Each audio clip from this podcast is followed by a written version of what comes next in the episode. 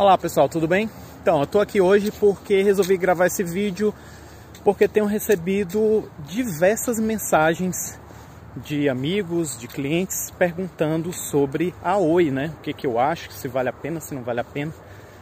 E vou falar um pouco da Oi, sobre as minhas, é, as minhas, meus sentimentos com relação a Oi, tá certo? Aproveitando que eu estou fazendo uma caminhadinha aqui, né, no, ao ar livre, natureza e vou conversando um pouco de, com vocês.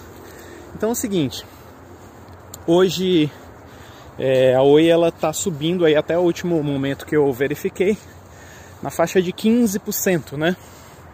Ela é, teve aí um, uma queda depois da aprovação da, do aditivo é, a recuperação judicial da AGC, que foi basicamente aí uma correção, né?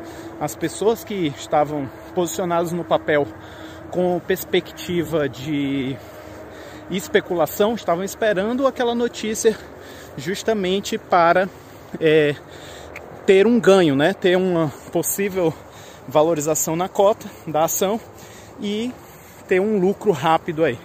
Coisa que não se confirmou, né? A gente tem aí um, uma, um dito, uma sabedoria aí dentro do mercado de renda variável, que a gente diz que é, as ações elas sobem no boato e caem no fato. Foi justamente o que aconteceu com a Oi, né? Quando foi confirmado aí o, a, a aprovação da GC, ela caiu. E hoje uh, quem está atento, as pessoas que estão atentas a esse case aí da Oi, elas. Vai ver uma subidinha aqui. Elas viram que o papel caiu muito nesses últimos dias e se posicionaram na empresa, entraram como uma oportunidade aí, né? Em uma empresa que é, tende a gerar bastante valor para os seus acionistas. Enfim, e aí as pessoas têm me perguntado: e aí, Thiago, nossa, tá subindo 15% hoje? Que, que você acha? Será que vale a pena? Eu devo entrar? Não devo entrar? Então é o seguinte: se a gente olhar para essa empresa apenas pensando no curto prazo, é, ou seja, especulativo, talvez não seja um bom negócio você entrar agora. Por quê? O correto é você entrar quando cai, certo? O correto é fazer como muitas pessoas fizeram hoje. Esperar uma forte queda desses últimos dias aí e entrar quando a empresa está no fundo, né? Se você faz aí um acompanhamento de análise técnica, você começa a ver alguns padrões, né, de fundos, de topo, de volume, e aí você consegue identificar melhor o melhor momento de se posicionar naquele papel. Beleza? Então, para o curto prazo, nunca você deve entrar em uma ação no dia que ela está subindo, principalmente se ela subir muito, né? Porque se ela provavelmente eu não me espantaria se a ação da Oi viesse a se desvalorizar amanhã ou nos próximos dias. Claro. Opa! Quase cai aqui. Logicamente que a gente não tem garantia. A gente não tem como garantir se vai subir, se vai cair. Isso tudo é o mercado quem dita, são notícias, enfim. Mas, é, depois dela ter uma, aula, uma alta de mais de 15% em um único dia, a chance dela sofrer uma correção aí amanhã ou nos próximos dias é muito grande, né? Então, se você está de olho na Oi, olha que paisagem bacana. Se você está de olho na Oi, está esperando, né? Se arrependeu de não ter entrado lá atrás quando ela estava 55 centavos, 60, 90 centavos, um real. É, agora que ela subiu 15%, 15 no dia, talvez não seja o melhor momento de entrar. Espere um pouco, tenha calma, né? É, mas enfim, se o seu horizonte é o médio ou longo prazo, ou seja, se você está por dentro de toda a situação da empresa, né? Se você acompanha e eu vou te falar aqui um resumo da história da Oi, tá certo? Para você entender um pouco melhor, ficar mais fácil de você decidir se vale a pena ou não entrar, nessa, se posicionar nessa empresa, tá? Então assim, A Oi já foi uma das empresas mais endividadas do mundo, tá certo? É... E aí ela entrou em processo de recuperação judicial.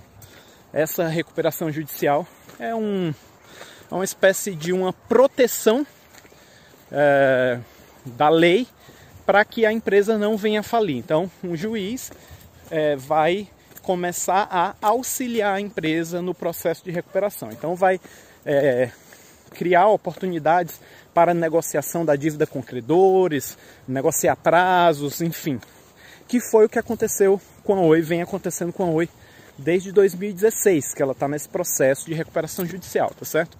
Hoje em dia, a dívida da Oi, eu não posso dizer para vocês que ela é, está sanada. Ela não está sanada. Porém, ela está controlada. E como, e como que como que assim, como que eu posso justificar esse controle da dívida da Oi? Da seguinte maneira. Durante esse processo de recuperação judicial, uh, ela fez diversos acordos aí com seus mais, é, milhares de credores, entre eles bancos também, né, bancos grandes como a Caixa Econômica, enfim, é, Santander. É, e ela, alguns dos credores receberam ações da empresa e, trocaram as dívidas por ações.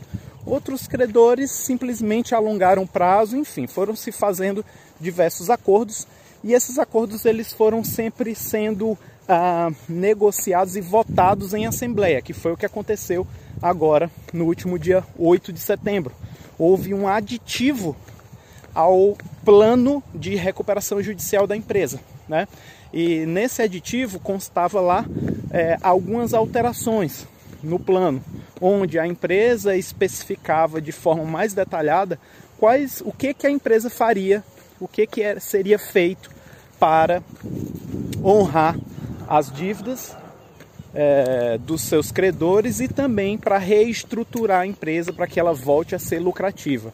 Nesse plano tinha lá detalhadamente falando o que, que seria vendido. Então a empresa foi dividida em quatro unidades chamadas de UPIs, que são as unidades produtivas individuais. Então ela separou as torres, os data centers, a unidade de telefonia móvel e também a, a parte de infraestrutura de internet via, a, é, via fibra ótica. Né? e ela falou que nesse plano que ela vai vender as torres, os data centers, a parte de telefonia móvel é, e ficaria apenas com a parte de infraestrutura de internet, porém com uma participação reduzida. Ela venderia 51%, 51% das ações da parte de internet e infraestrutura móvel, é, infraestrutura de comunicação por fibra ótica, né? Internet, fibra ótica. Uh, ou seja, perdendo assim o seu controle. E isso é muito interessante, isso é muito bom, por quê? Porque a partir do momento que chegue uma outra empresa, um outro controlador nos negócios da Oi, logicamente se você investe em um negócio, você não quer perder dinheiro, pelo contrário, né? Você quer transformar aquele negócio em um negócio cada vez mais lucrativo. Beleza. Então, um novo controlador para Oi seria um grupo, uh, espera-se, completamente aí uh, neutro, completamente é, preocupado com a rentabilidade no negócio, com os ganhos, com os lucros, certo? E tiraria qualquer tipo de desconfiança uh, proveniente de um eventual uh, é, conflito de interesses junto aos administradores da empresa, coisa que já aconteceu no passado, né? A gente sabe que essa situação hoje ruim da Oi, né, de prejuízos, uma das empresas mais endividadas do mundo, é em decorrência de má gestão, de desvios frequentes, né? A Oi no passado, ela era uma empresa estatal, né? A antiga Telemar, Telesp, várias das teles se formaram e juntaram a Oi.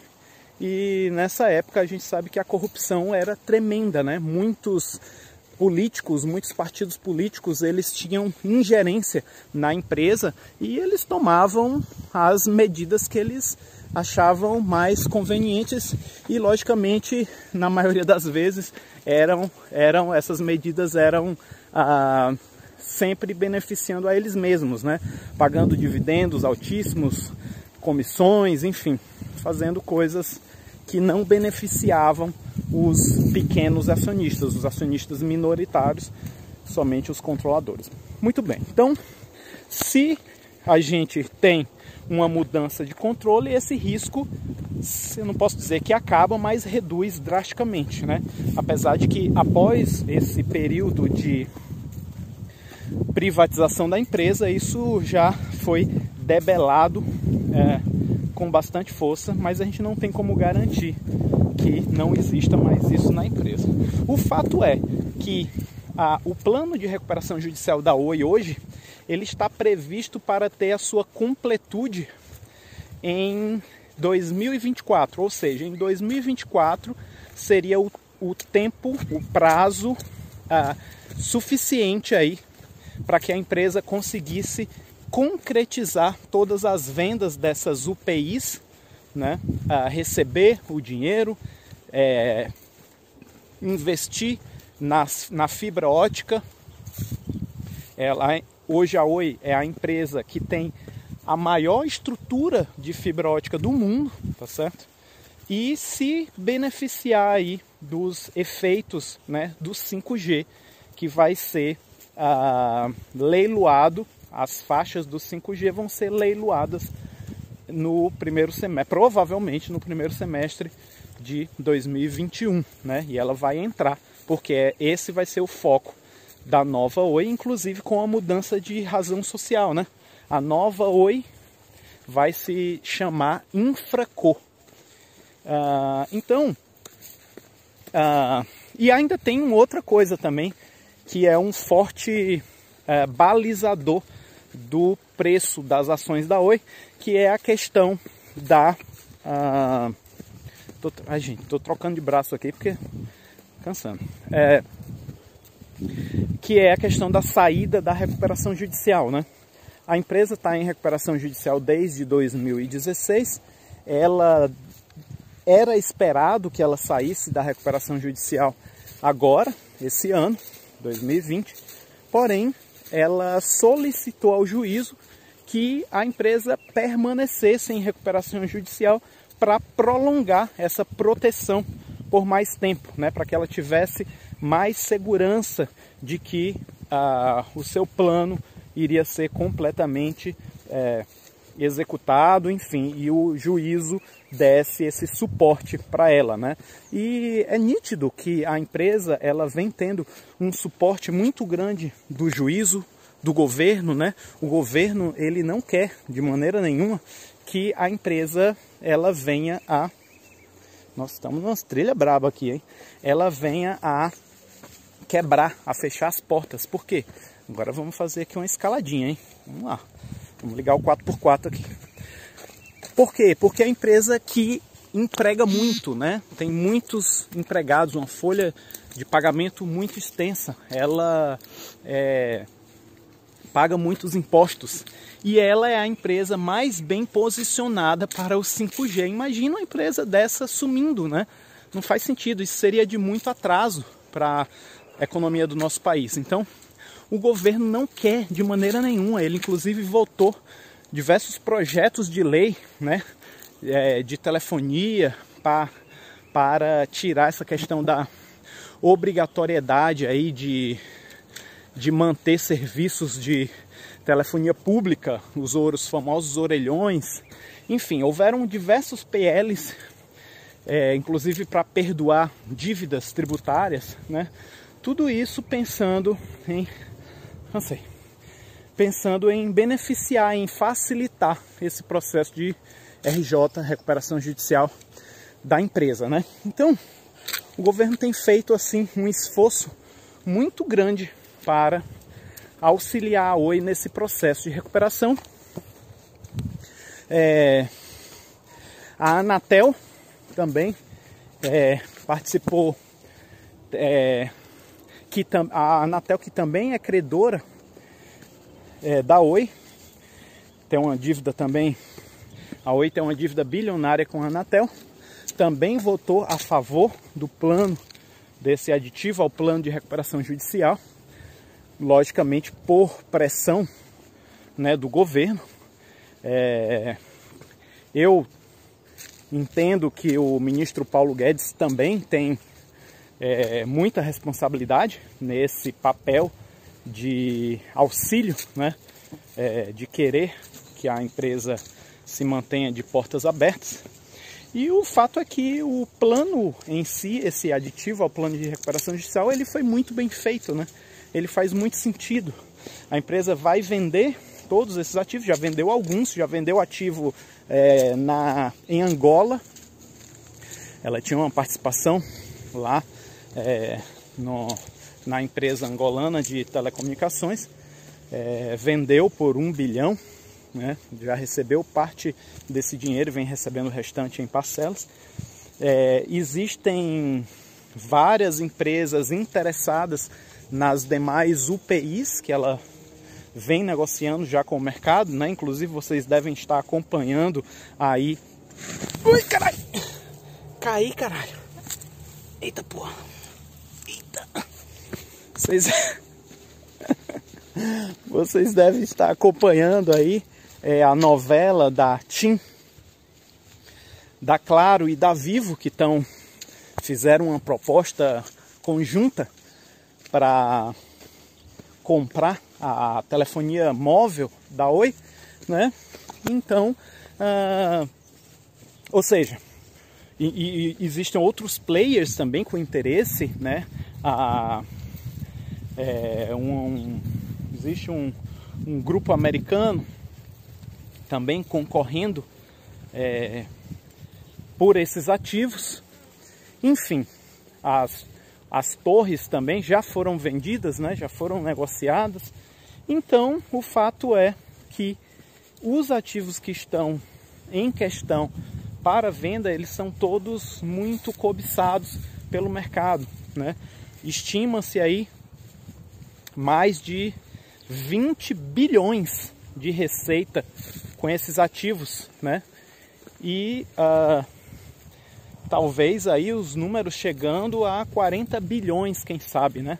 Dinheiro que seria suficiente para quitar aí a para reestruturar completamente a, a questão da dívida da Oi com seus credores, né?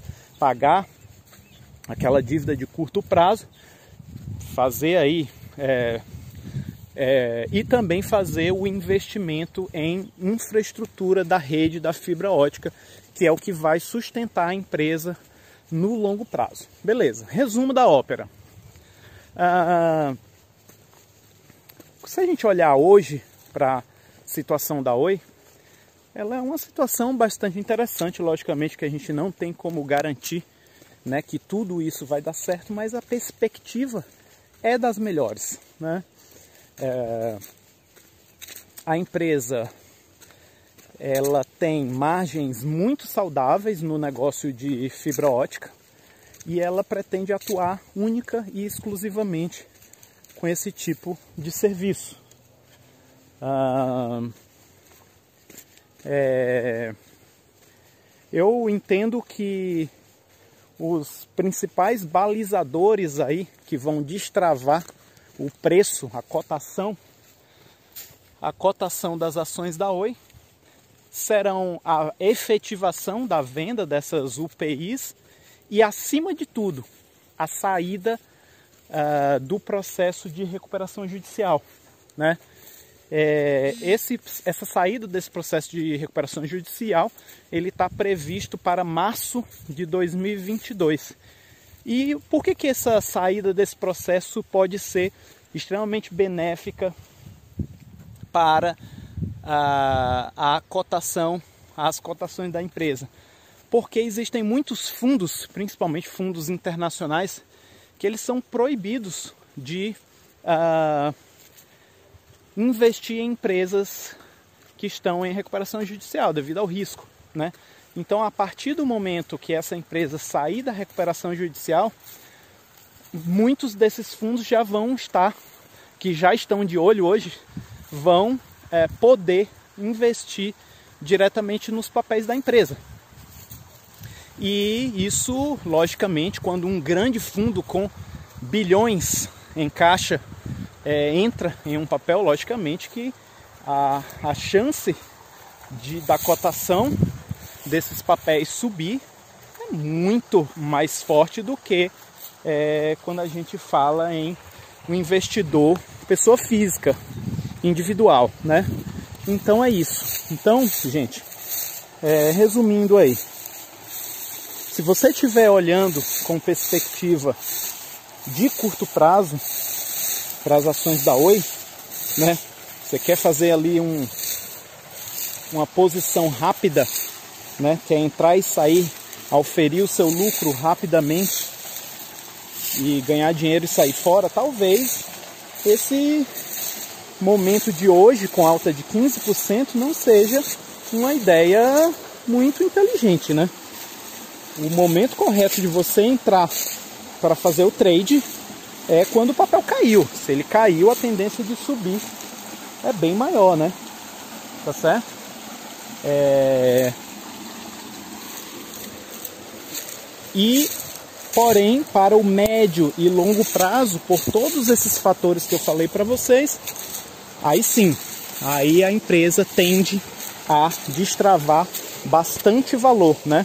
E aí uma das, uma das pessoas que me consultaram perguntou assim, Thiago, você já tem ações da Oi? Você investe em Oi? O que, que você acha? Eu falei, você vai entrar, vai comprar mais? Como que tá a sua alocação nesse papel, né? Eu falei, olha, eu já tenho. Eita caramba! Eu já tenho. Eu tô, eu tive mais de 100% de valorização nos papéis da Oi esse ano. Pessoal, estou conversando com vocês aqui e lutando para chegar aqui num, num, banho, viu? Não tá muito fácil não, porque eu tô me embrenhando aqui no meio dos matos. E ainda mais segurando o celular com a mão e uma mexerica na outra mão. Até já cair, né? Mas estamos chegando na água, olha. Opa, agora melhorou. Olha só. Não é uma água cristalina não, mas esse calor que está fazendo esses dias. Então voltando, né? Eu já tenho posição em Oi, tá certo? E eu e eu não pretendo aumentar minha posição porque eu já tenho uma posição considerável de Oi em carteira, né? Vou sentar um pouquinho aqui para a gente conversar. Daqui a pouco eu vou para o meu banho. É, eu já tenho uma posição considerável de Oi em carteira devido a essa grande valorização aí né, desse ano. Ah, os meus papéis subiram muito e essa empresa ela ela acabou se tornando uma posição relevante na minha carteira. Então, devido à estratégia de diversificação e de redução de risco, eu não vou aumentar minha posição, mesmo entendendo que há um grande potencial de valorização nas ações dessa empresa. Tá bom? Uh, prefiro diversificar um pouco mais, comprar outras empresas que já tem um, um, um, um caso né, mais é, certeiro, que já pagam dividendos.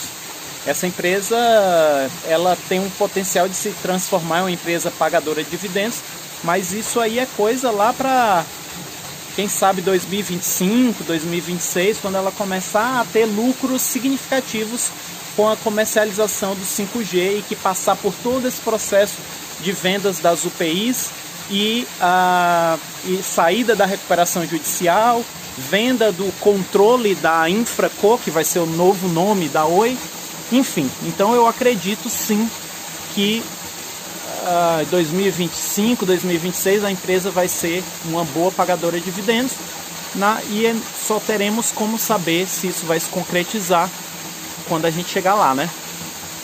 Enfim, essa é a minha tese. É, isso não é uma recomendação de compra, é apenas o que eu acho, o que, que eu penso sobre as ações da Oi, tá bom? E agora Agora eu vou matar um pouco o calor. Tomar um banho aqui nessa, nessa quedinha d'água. Até mais, abraços a todos.